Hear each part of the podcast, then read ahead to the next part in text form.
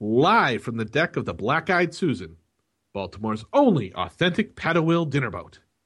And brought to you by the M&M Horseshoe Company, designing and manufacturing the world's best pitching horseshoes. I'm Dellmon, And I'm malicious. and this is EQ2 Talk.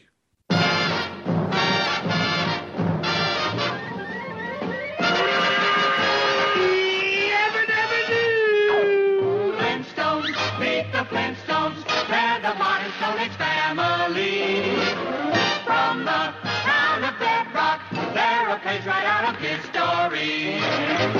Let's ride with the family down the street through the courtesy of Pete.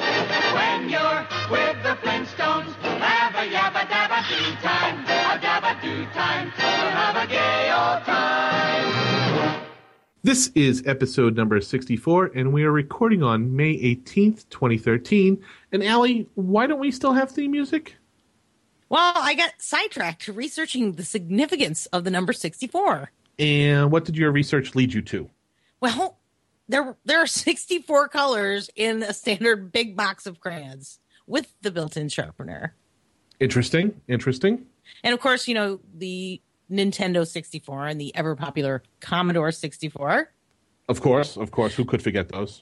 There are also 64 squares on a chessboard, 64 gems in the bejeweled game board. And did you know the maximum stack size in Minecraft? Uh, if I had to guess, I'm going to probably say it's like 65. Pretty close. It's 64. As a matter of fact, there are 64 positions in the Kama Sutra.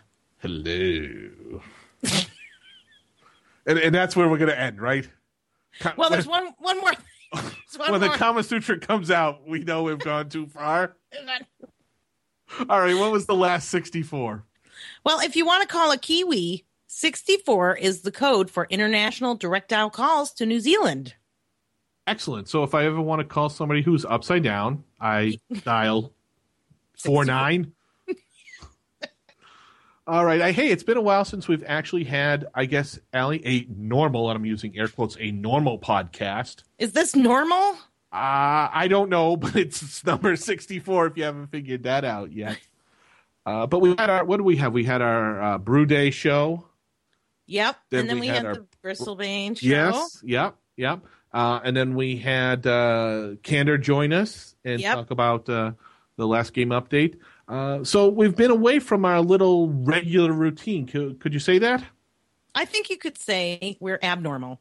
All We've been- right. We've been abnormal anyway. Yes. but I'm- now we're we're back to normal. back to normal, back to our regularly scheduled format. Uh, so up first, I think, is emails, isn't it?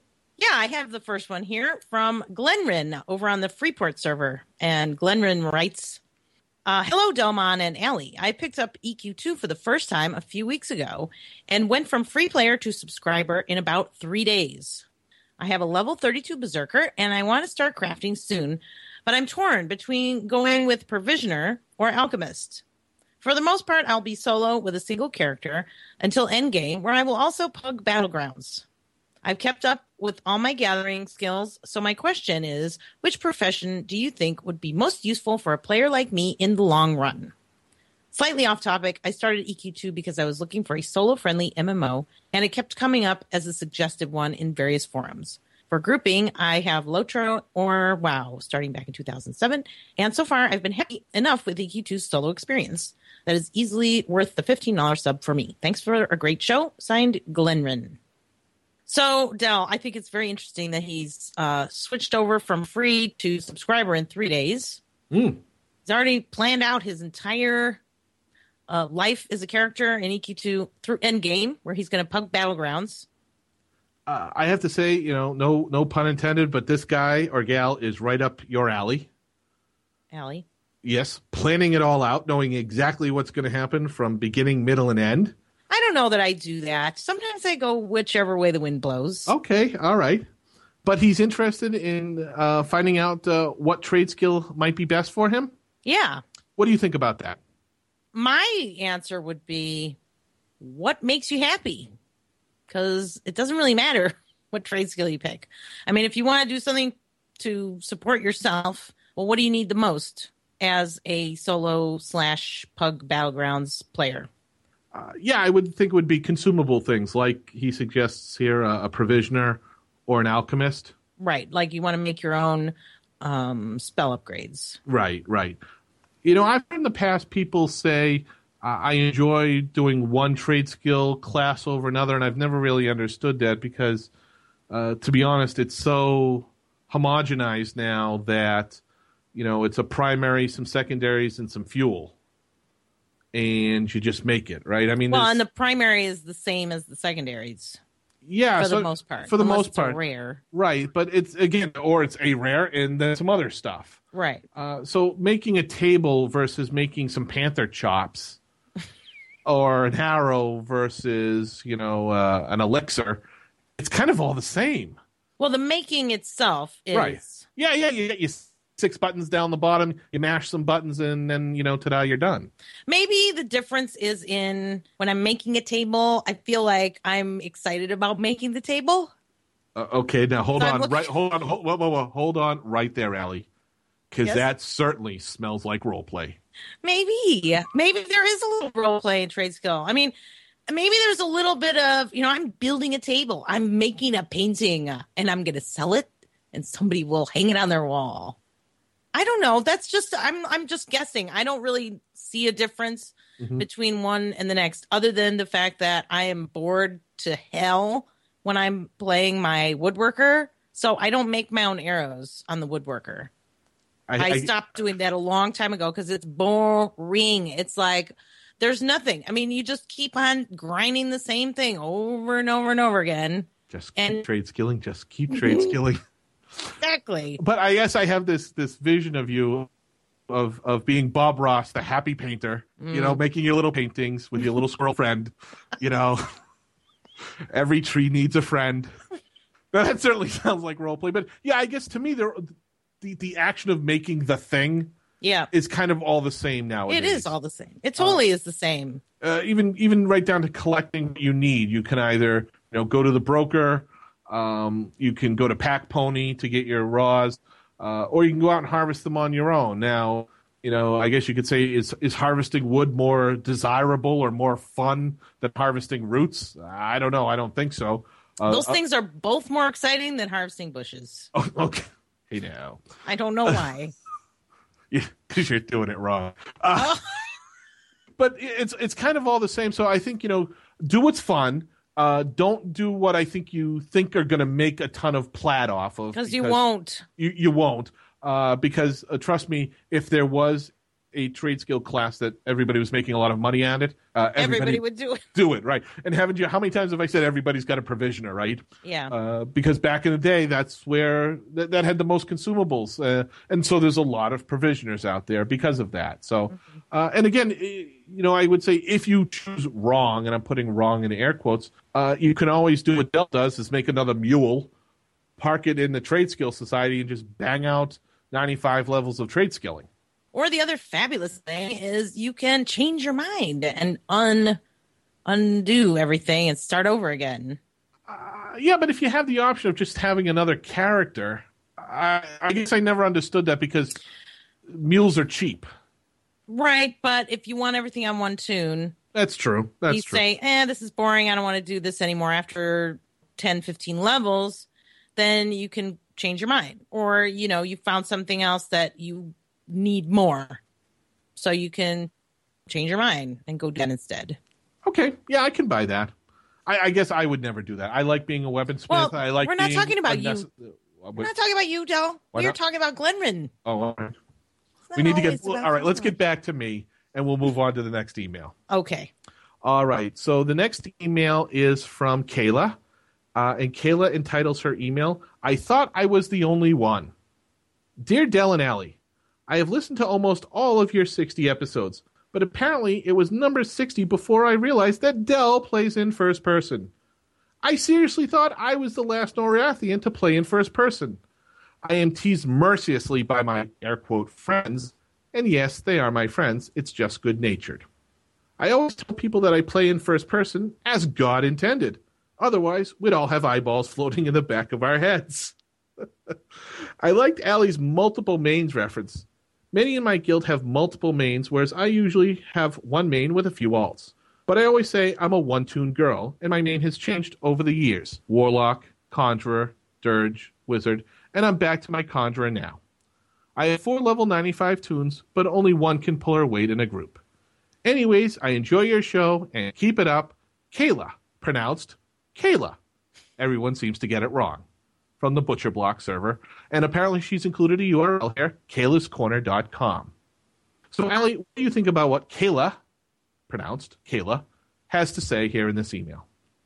Um, well, I like that she agrees with my. She likes my multiple mains reference. Mm-hmm, mm-hmm. I think there's a big difference between. I mean, I think everybody's got multiple tunes at this point, right?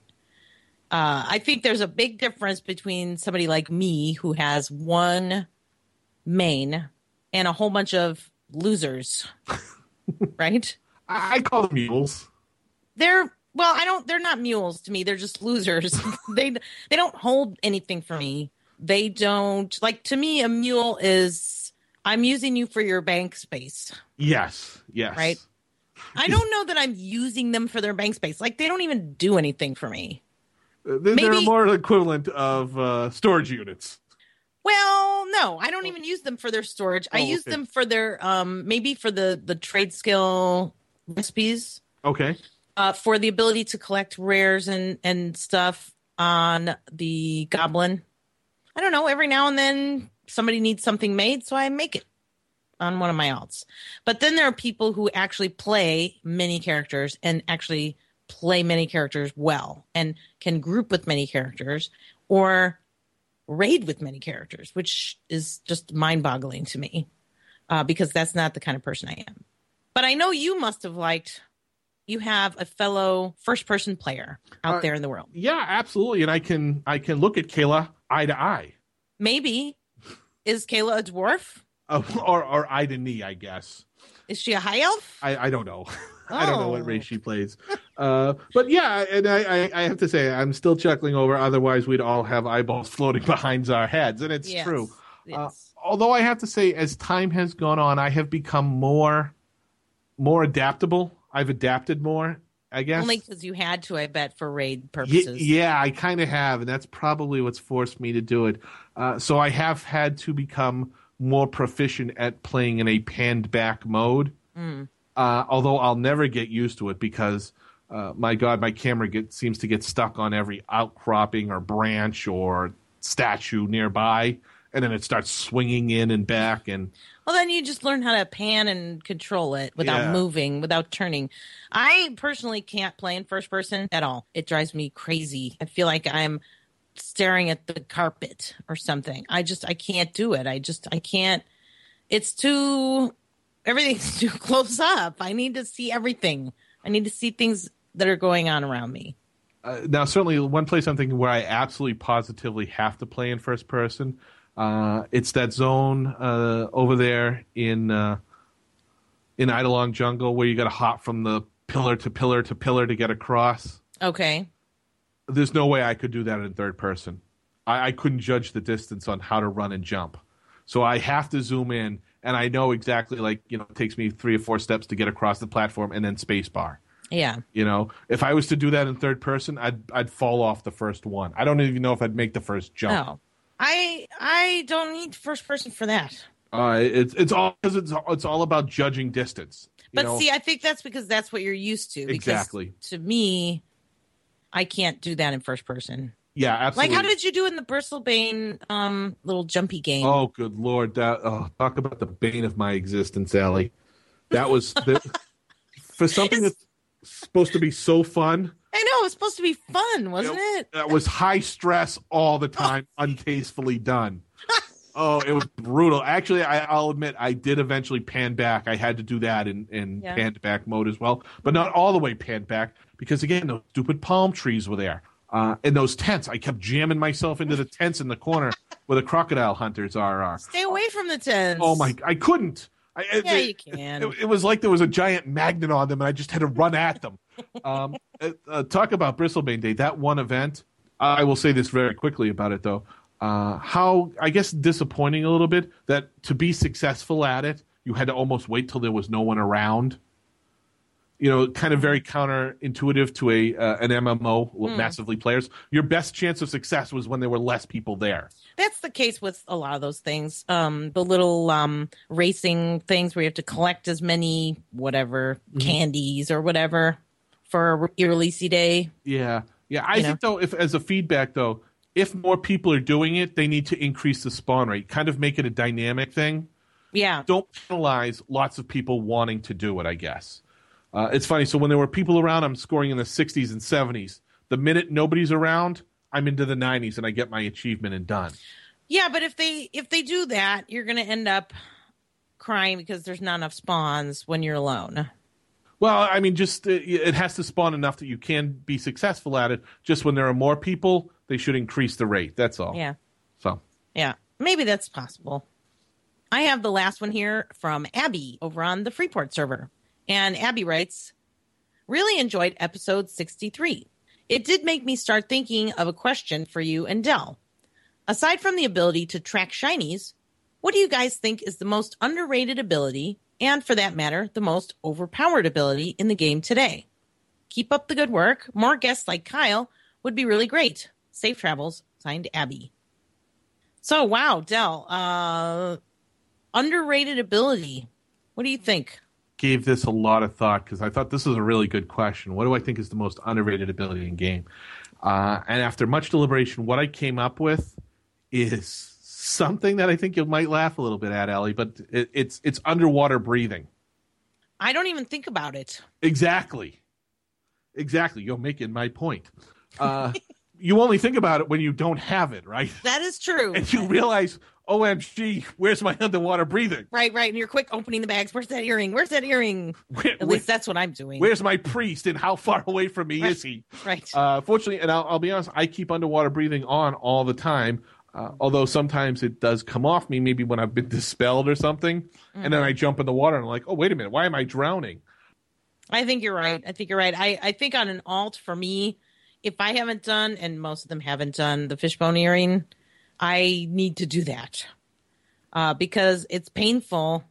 There are a lot of underwater quest updates and zone ins and reasons to go under the water. And sometimes actually the chests will drop still down under the water. Have you noticed this? It's back to not floating anymore. Uh, sometimes, yes. Yeah. Uh, and I will see a chest drop and oh, I have to go get it, even though I know it's crap that I don't need. You got to swim all the way down there, hoping you're gonna make it, right? Yes. And I've actually died while going after a chest before. and, and- and when you're surfacing and you're looking up. And you're watching the blue bar go down. You're like, "Oh, I wonder what the distance is going Right, to be." One of right, those OS moments. Am I going Right, to make right. it? Yes, exactly. So uh, my underrated, most underrated ability, and this is maybe a little bit alley centric, is safe fall. I definitely take it for granted. I can't live without my safe fall. When I'm on another character who does not have safe fall, I wish I could re-roll because I absolutely need it. I am so used to having it that I jump off high places without even thinking about it. Uh, and when I do that on other tunes, I go splat like a bug. Mhm. No good. Most of my time on the Templar, Dwarven Templar. I don't have safe fall. Even when I have it, I guess on some of my mules that I have advanced a little bit in levels, don't really realize that they have it. So I never jump off high places. Well, and then there's the whole sphincter factor. yes, yes, yes. Although when I have jumped, and I think we've talked about this in this past, remember up there in uh, Kingdom of Sky when you had to jump off down the waterfall, yes. like leaning and tilting in my desk chair as if that's going to guide my tune into the right Yes. spot. Yes. I don't know why I do. I still do that all the time. I think everybody does that. Uh, we're just talking about that uh, jumping pole to pole there in that in, in that instance there in Yeah. chains um and i like instinctively like leapfrog out of my chair a little bit Yes. and yes. try to stick the landing Does it help? uh sometimes i you know what no but i think it does so i do it right Right. Subconsciously. so what do you have for most overpowered ability You know, I was thinking about this. It's really tough to say, but I I came up with flying, flying mounts. They're really overpowered if you think about it, especially if you have them early on. Uh, like the ability to swoop into a an area where you know the quest update is. Well, you have you you got the quest updates. You can have tracking up, so you can look for particular mobs, and you just fly over to them and then swoop down where you need it and cherry pick them. Mhm. Same thing with shinies. You can have your little shiny tracking thing up, even though it's really a harvest tracker tracker. Uh, it's actually a shiny tracker, and then fly up and swoop in and grab the shiny. Uh, that is absolutely how I finished the chain, uh, the Cobalt Scar. Excuse me, uh, Cobalt Scar shinies. hmm Uh, the only thing that's kind of annoying about that is you can't turn on the shiny tracking While flying. while flying. And note how we refer to the ability now as shiny tracking, Yes. not harvest node tracking. Shiny tracking. Yes. I, I don't think I've ever used it to find a log or a root. no. Only only to look for shinies. Yes. I may have actually back when it first came out because I needed rares of a particular variety. Okay. Uh, but then once I had those, eh, now it's for shinies. Absolutely. So yeah, that's how I did it. I flew all around and just dive bombed down. Once I got over the orange dot, got it, and you know jumped back up. Hopefully you go. before a mob aggroed me. What was your uh, most overpowered? Uh, a little bit, a little like yours. Mine is just travel in general. you Yeah. know? and and flying is certainly part of that. But you know, today we have we have uh, uh, druid rings, we have wizard spires, we've got items in our bag from building druid rings and spires that can port us to them. You know, for those of us who don't have those abilities, uh, the the bell system. You know, uh, in the guild hall, we have so many amenities that can take us places. You can go to Sil- uh, Shimmering Citadel. You can go to uh, Broken Skull there uh, out in the moors of Ykesha. Uh, th- there is just so many ways to get around in Norrath. It is trivial to move around now. Uh, let alone you also got Call of the Veteran, right? Yeah, You Call know, of Tinker. Call of Tinker, Call of the got Hero. the, worm, the wormholes. You got the butcher block barrel. You've got the whack a bartender. Yeah, uh, call, call, yeah.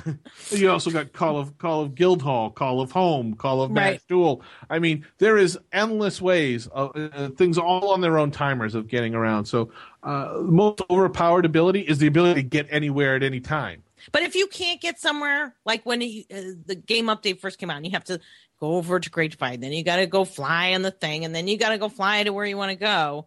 Don't you curse? Uh, no, not at first. Make me do it. Maybe I'll just pick a magic number here five times, Mm. and I'm like, yeah, oh my god, this sucks. Right? But now you have the ability. Now that you've done all the Cobalt Scar quests, to click on the bell and go right there.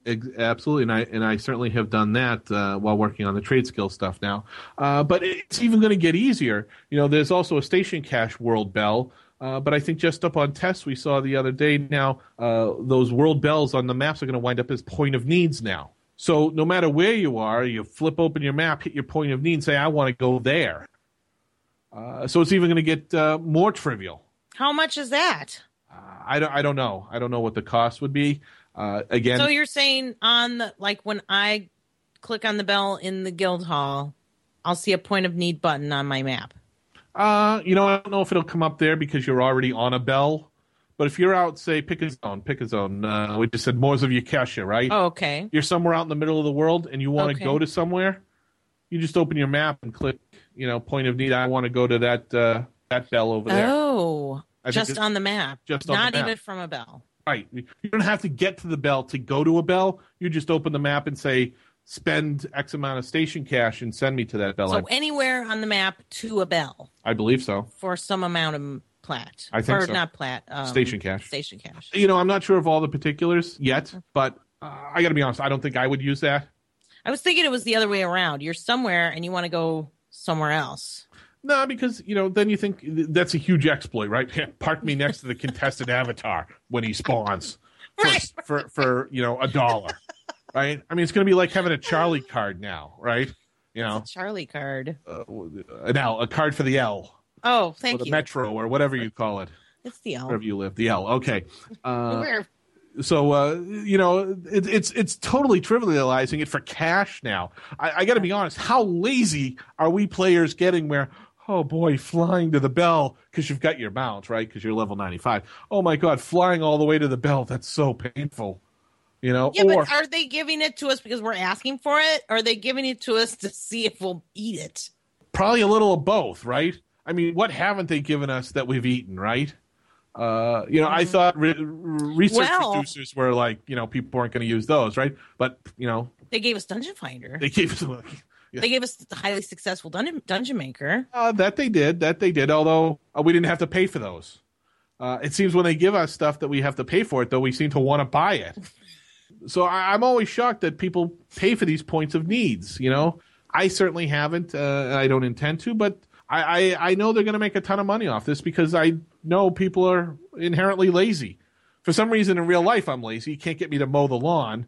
Uh, for some reason, I'll fly all over Norrath because I don't want to pay for a bell, I guess. But uh, I'm willing to ignore doing real life chores and stuff like that. Well, real life chores actually require movement. Exactly. Though I'll tell you what, if I can get Sony to come out here for station cash and mow the lawn, Hey, I'd be No. clicking that point of need. I'd be all over. now you're talking. Absolutely. Something Dell would use station cash on. All right. So uh, was that all the emails we had this uh, this week, Ellie? No, that's it for now. Okay. Uh, all right. So next up, we were going to talk about the latest game update, weren't we? Yeah, what do you think? Um, I'm enjoying it so far. I'm enjoying it. Uh, I, I think it's got some good things that I kind of really like, and some things that I'm like, eh, Metza Metza on. So first off, would be like the quest line. I thought the quest line in Cobalt Scar started to feel a little chain-like to me. Chains of Eternity. Yeah, yeah. You kind of zone in. There's a quest hub. You know, some dude makes you do three or four quests, and then he says, "Hey, why don't you go talk to my friend over down the road?" So you meander down the road, and this guy makes you do a bunch of quests, and then he says, "Thanks, but I think they need help over there." Okay, I'll go over there. Well, You know? that's how they have to do it, I think, to introduce you to the different areas. Don't don't you think? I mean, Uh, yeah, I guess it's just it, it's it's becoming very repetitive. I guess. that's just the framework. What about the quests themselves? Didn't you feel a little bit like there there was some variation over the the usual? I'm not going to say that they were all a bunch of kill ten rats, Mm-hmm. but they felt like a whole bunch of kill ten rats types quests. Ah, at the end of it, you know what? I, I got to be honest. I didn't feel very heroic. I felt like I was another errand boy for uh, people who are too lazy uh, in Norrath or unwilling to do their jobs. You know, how come there's always a lost adventurer out there that I got to go find who ends up going to be dead? Right? You know, it's isn't that like every every expansion, every overland zone, there are lost scouts that need to be found. I mean. Don't they? Don't they already have tracking? there should be an option for when you're talking to the quest giver, dude. Get with it. Your scout's already dead. Exactly. You're right. I've, I've seen the movie already. the NPC's dead. I know it. You know it. Why do I have to go look for him? you know, we know he's in this blue area. He's already dead, and there's going to be a mob standing over him, or one's going to spawn when I get to him, right? Who may or may not have a white star for AA that I don't actually need anymore. Uh, but yeah, so uh, you know, I guess you know what? To me, it's just a, a bunch of gopher quests. I didn't feel that there was anything, uh, and I use this term loosely, not based on the category that we have in our journal, but there was no, there was nothing signature about it. I, I didn't get to the end and felt I conquered Cobalt Scar. I, you know, I really made a difference. Basically, I, I found some lost scouts and I helped some Othmir, you know, who for some reason ran off and got themselves into trouble. Okay, let me ask you this. So, uh, this whole business about uh, the signature, Mhm. do you feel like you're maybe comparing this game update to an expansion? Uh, that's very possible. That's very possible. Uh, I guess, you know, I just didn't feel heroic, epic. Uh, you know, I, I didn't feel like I was the hero throughout this. Okay. I felt like I was just another errand boy. So, even when you had to cure the little Othmir who were running in all sick and dying, that didn't feel different and interesting, more interesting than go kill 10 rats. It was it was aggravating at first until I finally figured. By the way, I should pan back out and do this in third person because then I can see more Othmir easily. Uh, and I'll have to be honest, their storyline uh, up until you round the corner there, you know, I, I felt like I was helping them. That the Walrus people were all over them. Yeah. And I, and I felt, uh, you know, their storyline, much like the storyline of the Othmir out there in Great Divide, it kind of did tug on my heartstrings. until I met their other brothers, you know, and then I'm like, oh, good God, I hate Othmirs now. I never want to see another Othmir no. as long as I live. Oh, it's not their fault. I know. Well, they did this to themselves. If you read the quest text, Even without that, though, even I mean, you're talking about storyline. I'm talking about like the mechanics of the actual quests themselves. I So- think there was certainly a difference. I do feel like there were there was some ten, kill ten rats type stuff, but it was intermixed with other mechanics that were slightly different or uh, a little bit interesting. I felt like it was more variety and it wasn't as tedious as in the past. okay, okay. You felt it was tedious? Mm, I'll say I- it's not as tedious as in the past, but I did feel there was a certain amount of tedium to it. Hmm. Uh, and was I thankful when I finally got to the end? Yeah, it was just getting to that point. I would say, "Oh my God, don't don't turn this into Eidolon Jungle, uh, Obol Plains all over again." But did you see it as a stack of quests I need to complete and get to the end? Or did you see it more as I'm going to explore this new area? Mm, uh, ooh, a little, a little of both. I, I don't, you know, I don't want to take the cheesy answer out, but a little of both. Yeah. I I guess I kept waiting for that heroic moment. And I have to say again, it looked cool. I was very excited when I got up towards the end there, and the fort looks awesome. I gotta Yeah. say, once again, uh, the environment team out has outdone themselves. Yeah. You know, I thought the zone looked real. This is what it would really be like if this was going on. Yeah. Uh, the animations with the ballistas, uh, very well done. that was super cool. yeah, it really, it really was. But uh, you know, I guess to some degree, yeah, I was thankful that it was over Yeah. because it was I- I just don't bordering I- on that "oh my god, not again" type thing. I I I didn't mind the quest series. I thought it was just right. Hmm Okay. I mean, I'm not done yet, so maybe that's why. I don't know, but I didn't really see it as a I need to get this done so I can start grinding something. You know, I don't I don't have that feeling about it. It's just something to do before I need to go raid. Okay. Okay. Um so it's I'm kind of taking my time. I'm not really reading the quest text just because I just don't feel like it. but I'm getting the gist from scanning and skimming sure. Sure. environment. So I, I get it. There's zombies. Well, let me let's talk about that. And that that's that's one thing I'm going to poo poo all over. Okay. Okay, the zombie otter people. I knew you were going to have an issue with this. S- stop with whatever TNT is putting on TV. Okay, we had our sparkly vampires, and now we have uh, Zombieland: The Walking Dead Othmir. And I thought Feldman did a fantastic mock-up uh, over there on Wire with the image of the undead Othmir because that's what it felt like. I'm like, oh, good lord, enough with the zombies. We know how cool they are, right?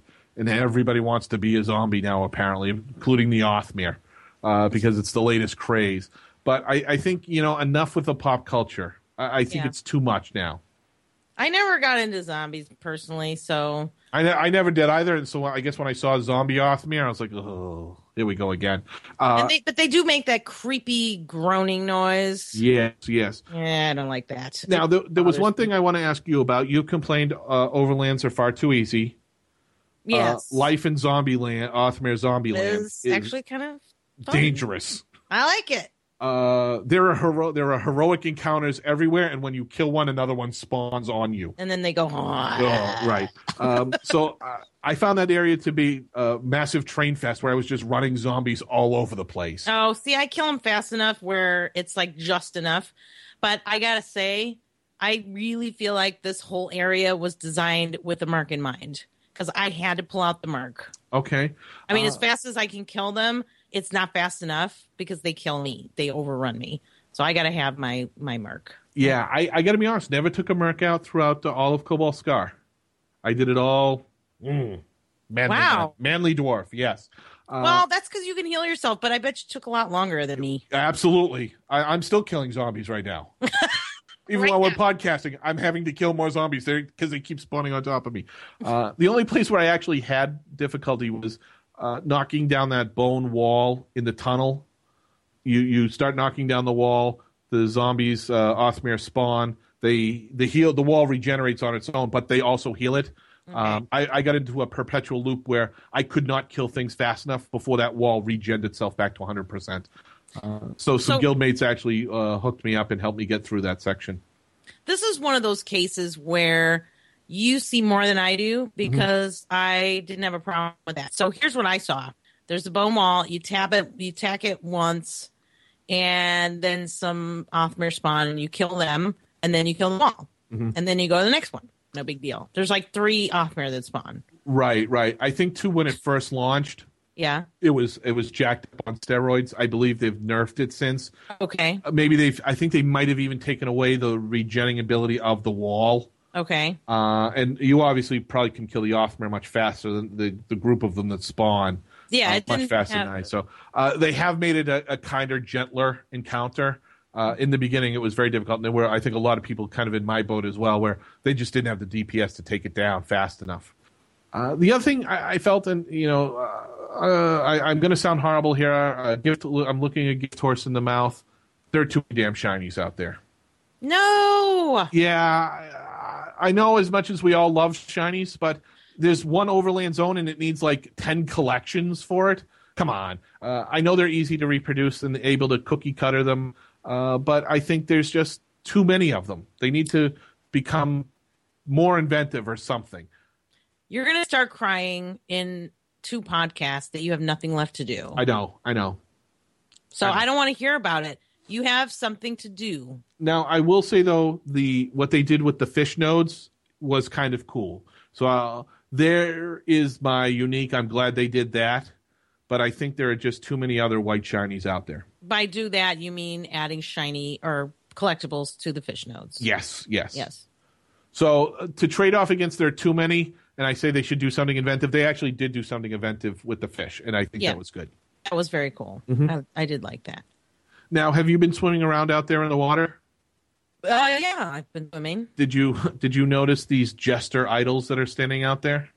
I did not notice any such idols. Yeah, so there's like these giant statues with uh, what looked to be like the Bristlebane head on them or something. I'm going to have to look because I Yeah. just didn't pay attention. uh, they're just oddly placed, right? They don't seem to have any other story that goes to them that I'm aware of. So I'm wondering, is this some form of hint of a shard or plane of mischief coming? Like a Bristlebane uh, related thing. Yeah, exactly, exactly. So there was the plane of mischief back in EQ1, and when I think you zoned out of it, it did like put you in Great Divide. Could this be what we might be seeing next? Could this be the like the next content coming? So this is a little hint that this the shard or the plane of mischief might be coming. Don't know. Interesting. Uh, they just seem so out of place that they must have they must mean something. They wouldn't Well- just plunk these things there, right? No, no. I don't think so. Interesting. I, I've seen two of them. There, there might be more, but they're just like in odd places. So uh, the advanced solo instances, uh, I like them. I think they're good. Uh, I've always done them with a buddy. I've never done them solo. Now you're talking about in general advanced solo or Yeah. the the new. The new, the two new ones uh, out there in the grotto. All right. They are definitely a challenge. They are definitely advanced solo. Uh, they're not meant to be done by yourself, and uh, certainly not by yourself as a Templar. I would say, uh, because it would just take me literally forever uh, to to finish that. But you know, with with two people, there's no problem blowing through that in 30 minutes. Well, I gotta say, I just barely poked my head into the first one Okay. with the Merc, and uh, I got down the hall part of the way, and then the phone rang, and then I got tired, and so I zoned out, and that was the end. Okay. So I, I haven't really done anything with the the new the Sirens Grotto instances. Um, but there was something you were talking about uh, as a Templar. You always go with somebody. You've never done them solo solo, Correct. Correct. not even with a Merc. Uh, never with a merc. How long does it take you if you've tried it? If you were to try it, you think by yourself, do you think it would just be insurmountable? Uh, I you know no, I don't think it would be insurmountable because you know uh, you know as we've talked about, I'm somewhat indestructible when I stand still. Right, but it just takes forever. It just takes forever, right? Uh, so as long as there's not some part of the script that I can't overcome, if I can heal through it, I can beat it, right? But what's the point if you can bring a Right. berserker friend? Exactly, exactly, and and do it that way. So uh, it's certainly more enjoyable, and there's one that involves uh, jumping, oh, yeah, exactly. So there's a Super Mario event in one of them. Oh no. Yeah, exactly. It's so funny. You got to click off like a half a dozen things. Mm. Uh, the buddy clicks off five. I get one. That's awesome. yeah, it is what it is. Uh, I know what I am. He knows what I am. It just is what it is, right? Yeah, yeah. Um, So, what do you think if they did? Okay, so say for example, like for me, it's as a DPS class, it's much easier to blow through stuff, you know, and I can maybe I could do it with a merc, and then maybe I can do it without a merc later down the road, Mhm. uh, and blow through it pretty quick. Whereas you're probably still plunking away in the first area. Do you think, you know, how we have smart loot, or there has been in the past smart Mhm. loot? Not that we've seen any of that lately. What if you had a smart zone? okay, so like a zone that would maybe tailor it to who's zoned into it. Yeah, like Templar zones in less mobs, fewer hit points. More curing. Right, more curing, more stuff to heal. Okay. Okay. I don't know. I just um a thought. Yeah, you know, I think that would be interesting. You know, kind of tailor the encounter to who's doing it, especially in a in a solo zone. I, Right. I, I don't think that would work. You know, in a in a heroic or raid, Right. you know, uh, type of type of Yeah. environment. Too many variables. But yeah, so if you were to look at each of the four archetypes, right? yeah. Uh, maybe if a fighter zones in, more mobs uh, taunt more. So you got to keep switching back and forth to make sure you're on the right target, for example, that you want to be on. Uh, if a healer, more curing, uh, more stuns, that sort of stuff that they might be able to break out of. Right. Uh, scout, you know, mobs with lots of deep, uh, lots of hit points, Right. but no, but no stuns, stifles, roots, that sort of thing. Mm-hmm. Uh, where you where you want to be able to get your range, say as a ranger type of thing Yeah. uh, and do your do your DPS. Same thing, kind of with a mage. Maybe uh, mages and, and and scouts are a little kind of the same. You know, Mm-hmm. uh, taking advantage of what skill sets you have, Right. how you're designed. You're you're DPS oriented, so you want mobs with a lot of hit points that you're going to have to burn down. more whereas- more of them. Exactly, exactly. More targets. Right. Yeah. So yeah, no, I think that that makes a lot of sense, and I, you know, I think that would be something that's very cool. That where they could look at you know who zones in and those sort of determinations uh, on a per fight basis type of thing. Um, you know, with a formula behind the scenes. Yeah, I like that. when maybe like loot isn't adjusted, but instead of having, you know, 12 mobs in this area, it's focused down to one. Like say it's um, you know, Shadow Knight might get 12 mobs that are kind of split up whereas, you know, maybe an assassin would only get one. Sure, sure. Yeah, I like that. So, like you say, kind of like a smart encounter, not necessarily smart loot, but smart encounter. Or a smart zone. Smart like zone, sure. Populate the zone. Yeah, no, I, I like that idea. Yeah. That might be something to work on. Uh, so let me ask you: Have you done any of the heroic zones in Cobalt Scar yet? Nope. Don't know anything about them. Neither have I. Even though you're done with everything else. Yes, So is that because you don't have any friends? probably, or or they want a better healer. Uh, oh, Bazinga. Uh, you know, I, I don't know. I don't see. I got to be honest. I don't see a lot of shouts to channel for people looking for group for those zones. There's some, not to say that there aren't any. Uh, there's certainly not a lot, and, and I wonder, you know, why is that? Is it because the advanced solo has everything people need, and the heroic is either too complicated or there's no there's nothing to chase in there. There's no loot to chase out of those zones. yeah, but do we know what comes out of there? No, Have people done it enough to know what comes out of there? No, I don't think that's true. I don't think we have seen it, but uh, if we did, I think they'd be showing it off. I guess that's true. One argument you can't say, well, because we haven't seen it, we don't know. But then again, maybe that's the telltale sign to say, well, there's nothing worth showing. Yeah. I don't know. I, you gotta you gotta believe that people have been doing those to see what comes out of there, and if there's nothing exciting, then there's nothing exciting. Good point. It could be that the people who are doing them are your, you know, your top end raiders to begin with, because they can obviously uh, turn and burn that sort of content uh, easiest and, and the fastest. Uh, and, and to them, you know, most of the rewards might be throwaway. Yeah. It's hard to say, you know, would people chase loot if they knew what loot was out there, or, you know, in the old days, we were expected to go discover it. Yeah. You know, is, is our times changing where we don't want the effort of discovery anymore? We want to know what's out there before we The go effort. chase it. Yeah. Yeah. I don't know. I think the discovery is fun, but I guess it's a disappointment if there's anything to discover. If you keep getting lumps of coal, Yeah. Although, you know, something that socks and underwear, I guess. more socks and underwear, right? Uh, there was something that Kander said when we were chatting with him was he would like to see the loot chase be from all different play styles, Yeah. right? It just because you raid, all your gear shouldn't be from raiding. You know, maybe there's a trade skill item out there. Maybe there's something you know, for a particular slot that's the best in slot comes from the heroic zone or something like that, or the advanced solo. So it'll make you play more play styles if you want the best of everything Right. today it seems if you want the best of everything well just raid and even in, within that raid challenge mode that's Right. the best there is and and it's only there Right. I, I i'm i'm excited by that and i hope we get to see that because I, i'd like to do more things in game but sometimes it's difficult being in an mmo uh, when there's a lot of "Ah, I don't want to do that because there's no reward. It's just as easy to run the advanced solo with a merc, get my couple of plat, and get out of dodge. Maybe get uh, a fable drop. You know, and he had hint, hinted too that they, you know, it was too easy to get fable drops out of the uh, the chain solo instances. You Right. know, and people are selling that left and right. You know, SLR is SLR ruining the game. Well, people don't don't you know do those uh, group content because it's easier to get it out of the advanced solo or buy it out of the advanced solo from somebody else who's selling it. I feel like if there are quests that go to places, if there are quests that lead you places, there's more of an opportunity for the average player Okay. later down the road, maybe not when it's like the hot new thing that just came out. I feel like in the past we used to have more. I want to go see the stone because I've never seen it before.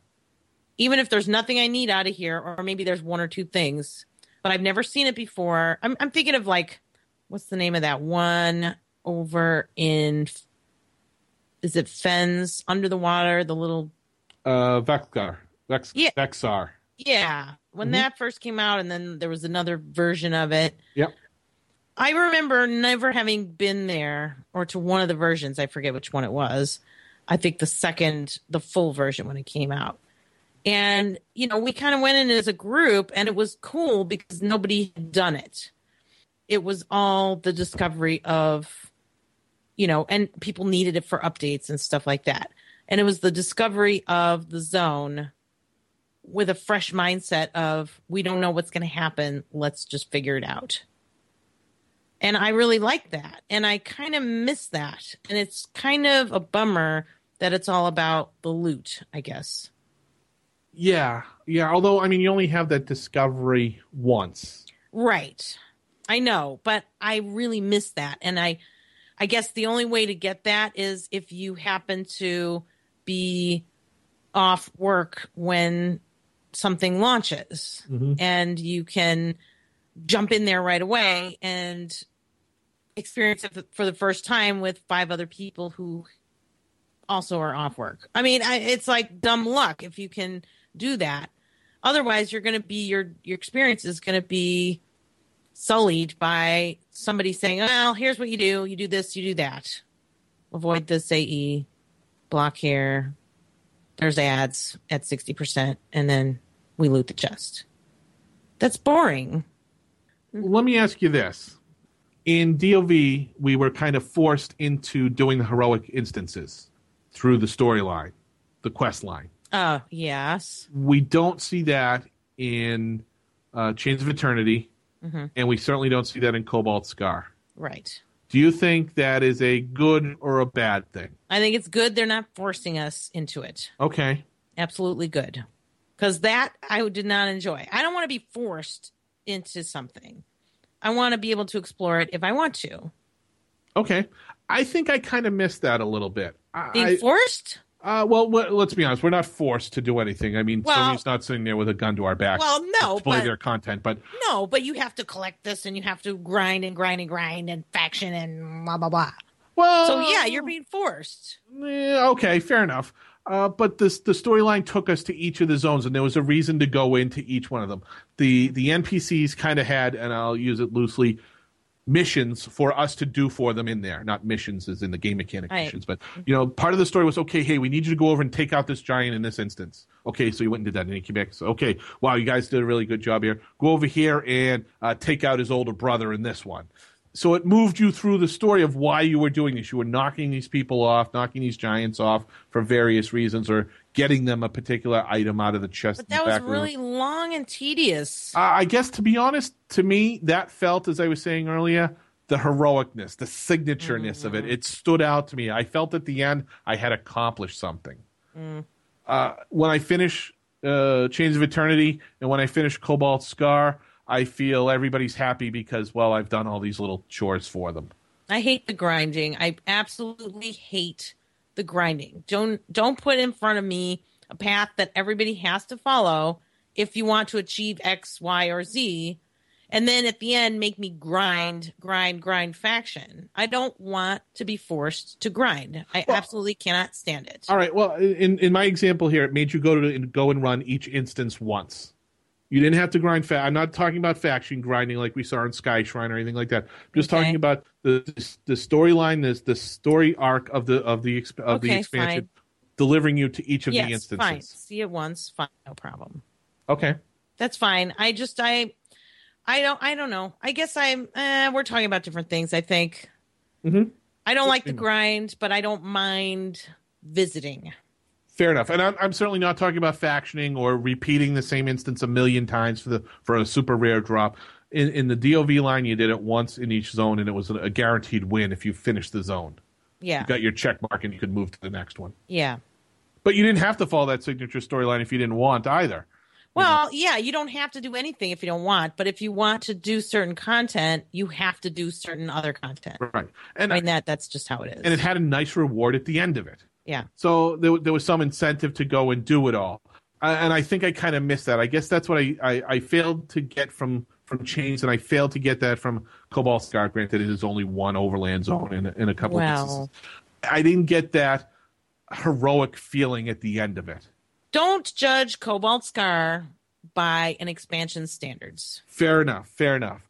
But even even on a micro scale, I didn't feel like a hero at the end of it. I just felt like I was a gopher or an errand boy for a bunch of lazy NPCs. Isn't there something in the middle between Uh, hero and errand boy? There must be something in the middle. Perhaps, perhaps. But I, I certainly felt closer to the errand boy side of it. Oh, that's too bad. So, Well, but still, there's stuff to do in Cobalt Scar. Still, you know, we're still rating this. Obviously, an opportunity for us to do some heroic. So maybe we can revisit this again when we get a little bit more under our belt. So, Allie, let's talk a little bit about what we wish we knew when we were noobs. well, actually, I apparently am still a noob. All right. Because I just learned something not too long ago that you can actually auto hide your DD pet without typing the command every time you revive. So my favorite mage group healer says, "Well, you know, you can make that stop happening if you just right click your pet and then click this box and it'll always hide it." Oh, So I did, and lo and behold, it hides all the time. oh, It's excellent. like it's a whole new world, Dell. a whole new world of not seeing your DD pet. of less work less work less typing every time i die which is often and less dealing with people hailing my pet repeatedly which is basically passive aggressive attacking of the ranger and let's be honest, it's all about the poor ranger, right? yeah All right. What what do you have what All did right. you wish you knew So I had to make a macro the other day. yes like like like it's this arduous uphill event for me, right? and I, I, certainly have made macros in the past, but I really haven't paid too much attention to them. But when creating a macro to cast a spell or a buff on somebody, uh, there is a target option in in the command. Previously, I guess I thought I had to sl- command slash target so and so and then cast my spell oh macro. Apparently, I can do that all in one line now really yeah, I guess I never really paid attention carefully enough to the macro window so that you can do it all on one line. so kind of you're a noob too I am a total noob, and I'm almost embarrassed to admit this because now I'm sure there's tons of people who are sitting out there going, "What a what a noob! I'm never grouping with him again. Dude can't make a macro." No You know, wonder I why he say- sucks. I I didn't know that either, but I that's only because I don't have any buffs. you have nothing to cast on anybody else. Correct. So, you, so I- really, you could make you could make a macro where you res Allie all the time. and that would be a frequently used button. Yeah, so you only have one click. You could save yourself from carpal tunnel, Dell. Think about it. Uh, or I can just leave you down. So, Allie, I think episode number 64 is an Allie Angle episode, is it not? Yeah, it is. All right. So, are you ready for your question? Yes. All right. So, Allie, I've been told that April showers bring May flowers. And then I've been asked, what do May flowers bring? But what I really want to know is, what are three changes that you're hoping that the May hotfixes bring? Well, bearing in mind that I haven't seen everything yet, my number three fish nodes. Holy hell, there are billions of fish nodes in the water in Cobalt Scar. There are a lot of them, yes. I get it. I get it. There are collections in the fish. I understand. But concerned, I can't see the quest clickies down there. I think somebody went a little uh, mouse happy when they were placing the fish nodes in Cobalt Scar. So I'm I'm really hoping we see a reduction in the fish population with an upcoming patch. Yeah, I think we need to add some predators down there to get rid of them. Wouldn't that be cool though? As say, as the shark is swimming by, he swims too close to a fish node, it despawns. That'd be kind of cool. Although I guess if if you were hoping for that fish node and the shark got too close to it, you'd be unhappy. yeah, but maybe if you killed the shark, then you could get the shiny. Ooh, I like that idea, Rally. That is That- cool. Sounds too complicated. All right, all right. So what was number two? Number two, I've noticed that quest items are not all disappearing when the quest is completed. Now, I only have evidence of two so far, um, but like I said, not all the way through the quest line. But this is one of those things that kind of bothers me because there was a while back when they made an effort to change quest items so they would disappear as soon as you finish the quest. But it's sort of not forward compatible, I guess it's not doesn't doesn't stick with future game updates why I think, and this is just my guess, is that uh, when they're designing the quest, there's probably a checkbox that says "Elite item upon quest completion," and somebody's checking that box. why can't we just always check the box have it auto check or if there's not a box can't we just build this in somehow to make this always be the case because I agree. they, they made a big deal out of saying your bags shouldn't be filled with a bunch of crap you don't need i mean we're still overrun by crap You're absolutely correct, and, and crap that doesn't disappear. right And then you're wondering what was this for? At least, I mean, at least if there was one silver lining, at least it tells you is needed by such and such a quest. yes but i have to go do research to find out whether i finished that quest or not Exactly, exactly. Okay, so uh, what's your number one thing that you're hoping that the May hot fixes bring? Well, this one's kind of silly, but um, surprise me. A lot of times, I learn things from patch notes that I didn't know about when they were actually happening. So I learn about, say, bugs or exploits after the fact.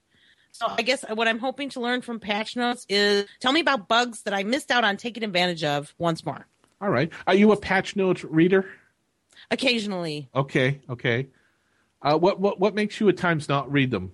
There's too much. Too- I, okay. don't, I don't have time. Fair enough. Fair enough. I mean, there is a wealth of information in there at times, and Yeah. I'm guilty too of going, okay, yeah, yeah, I don't know what the hell this is. You know, this Yeah. item is now fighter. I don't even know what the fight item was. Why it now needs to be fighter. Okay, yeah, yeah, yeah, yeah, yeah. Uh, with no with no links or URLs in them, I have no idea what some of these items are or what quests are referring to, or, or certainly uh, other classes' abilities. So uh, I, I tend to read them, but I'll say sometimes I'm more skimming. Yeah, I will definitely skim when it comes to class changes. Anything other than my class, I just skim or skip completely because I don't really care. Yeah, I, I do uh, certainly the same thing. First thing when it gets the class changes, mm, Templar. You know. and then if it ever says PvP changes, yeah, right past those two. Well, I mean, I will skim for things that might affect me down the road. Like if it's somebody I need for a buff or or something, I will just kind of, you know, skim a little bit. But for the most part, those things aren't going to affect me. Uh, well, let me ask you this too. We saw something interesting in the patch notes today. Uh, they said the uh, enraged warborn in Plane of War now drops a curious item. Yes. Do you like when they don't tell you what it is and they kind of leave you with this like dangling teaser? They used to do that occasionally, and I did like that. I thought it was cute. Okay, I mean, it didn't take long for us to figure out what it was, certainly not. but you know, they used to do cute little things like that, and I think it's I think it's cute when they do it. I think they're it's funny when they they add little little bit of humor to the patch notes. It needs to be it needs to be light. Yeah, you know, sometimes I'm challenged. I like the teaser, but then sometimes like just tell me what it is. You know, I, I just want to know what does this really mean. You want to But- see behind the curtain? Uh, or I want to at least know exactly what is the curtain. Don't tell me there's a curious new, you know, uh, tapestry or, or, you know, or window treatment. You know, tell me what it is. It's an item. I know, but it, you know, what does it do? What did you what do you change think? about It's in Plane of War. It's not Well, tapestries. that? That that one I specifically knew what it was. I know, but if you didn't, you wouldn't expect to find tapestries in Plane of War. No, but when they leave like little teasers about that, right? I don't want to see behind. I want. I guess yes, I want to see behind the curtain. Tell me what it is. Damn it! Don't Yes. tease me. well, you're gonna find out the next raid night anyway. Uh, but I mean, that, just for that one item. But they've placed teasers for other things. It's supposed to make you go do stuff. Okay. If you if they told you what it was, you wouldn't go look. Uh, okay. Fair enough. Fair enough. I, I, think the not. idea is to make you play the game. All right. All right. And they should do that really cool content, not teasers and patch notes. All right. Ugh. But getting back to the Alley angle, because that is what this is all about. So, Allie, I've been told that April showers bring May flowers, And then I've been told that May flowers bring other things. But really, Allie, what are the three things that you want to see the May hot fixes bring us? And I nodes. Yes. Get rid of my quest items I don't need anymore, Yes. and then surprise me. All righty. All good options. Although it'll be interesting to see what they surprise you with. Uh, they could surprise me with a lot of things. That they could. It's a very open ended one. I'm easily surprised. So, Ali, do we have anything else then for this, the 64th episode of the Q2 Talk podcast? Uh, no. All righty. Except that, did you know that 64 is both a square and a cube? I did not know that, but that's a good good information. Thank Yes. you. Thank you. So here, Ali, from the deck of the Black Eyed Susan, Baltimore's only authentic paddlewheel boat, let's say thank you to this week's corporate sponsor, the M&M Horseshoe Company, Ali, manufacturing and designing the world's best, the world's best, Ali, not just America's best, but the world's best pitching horseshoes. And if you want to check out what they make, Ali, go over there to uh, www.kent.net slash horseshoes. And you can check out all the di- various types of horseshoes. Did you know, Ali, that they are the makers of the AMAC? You probably don't know what that is. Let me tell you. That is the first ergonomic horseshoe. Who knew? I, I have to be honest, I'm not well versed in the world of pitching horseshoes, but this is the first ergonomic horseshoe, the AMAC, I available wonder- from the M&M Horseshoe Company. I wonder what makes it ergonomic. I, I have no idea. I want to know. Well, then you should go up to www.kent.net slash horseshoes and click on products. Okay, thank you. And Allie, if folks want to get in touch with us rather than a horseshoe manufacturer, how can they do so? They can email us. I'm Allie at e2talk.com. And I'm Dellmon at E eq2talk.com. You can reach us in game. I'm at E eq2.unrest.aliscious, A L I S C I O U S. And I'm E eq2.unrest.dellmon, D E L L M O N slash horseshoes. And you can join our in game chat channel, which is E eq2.unrest.eq2talk. slash horseshoe. and you can check us out there over on the Facebook as well, where we are facebook.com slash EQ2Talk. Or follow us on Twitter at E EQ2talk. I hope everybody will come back and join us for episode number 65 and uh, say horseshoes for us one more time. Horseshoes for us one more time, Ellie.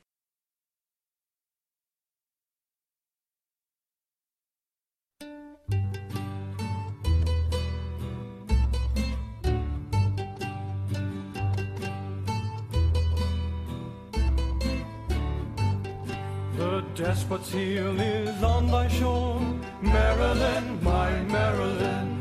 His touch is at thy temple door, Maryland, my Maryland. Avenge the patriotic gore that flecked the streets of Baltimore, and be the battle queen of yore, Maryland, my Maryland. Did you mute number two and put him between two pillows? I did. you sure? I'm, I'm looking at him. He's, You sound all echoey. He is definitely between two cushions. Okay. Um, are you using the new mic I am not. and the pop filter? Not yet. Why not? Uh, because uh, my two friends came over. Your two friends. Yes. Wheel and Barrow No. Procrastination and laziness. Oh, and laziness. Uh, um, when did I give you that microphone? Uh, Frostfell? Yeah, that was five months ago. Yeah. And when did I give you the pop filter? Defrost Frostfell before? Yes, that was 17 months ago. Hmm. Good to know you're counting. Well, I'm not counting necessarily, but I, I am. I can add. I was promised no math during the podcast. What are three Mayflowers that you're hoping hot fixes will bring? And Allie is actually responding to. Did I say Allie? You did. Sorry, I was reading my own writing because I'm supposed to read it, so I wrote my name on the top of the page. All right. All right, let me try that again. Hold on. let me gather myself here.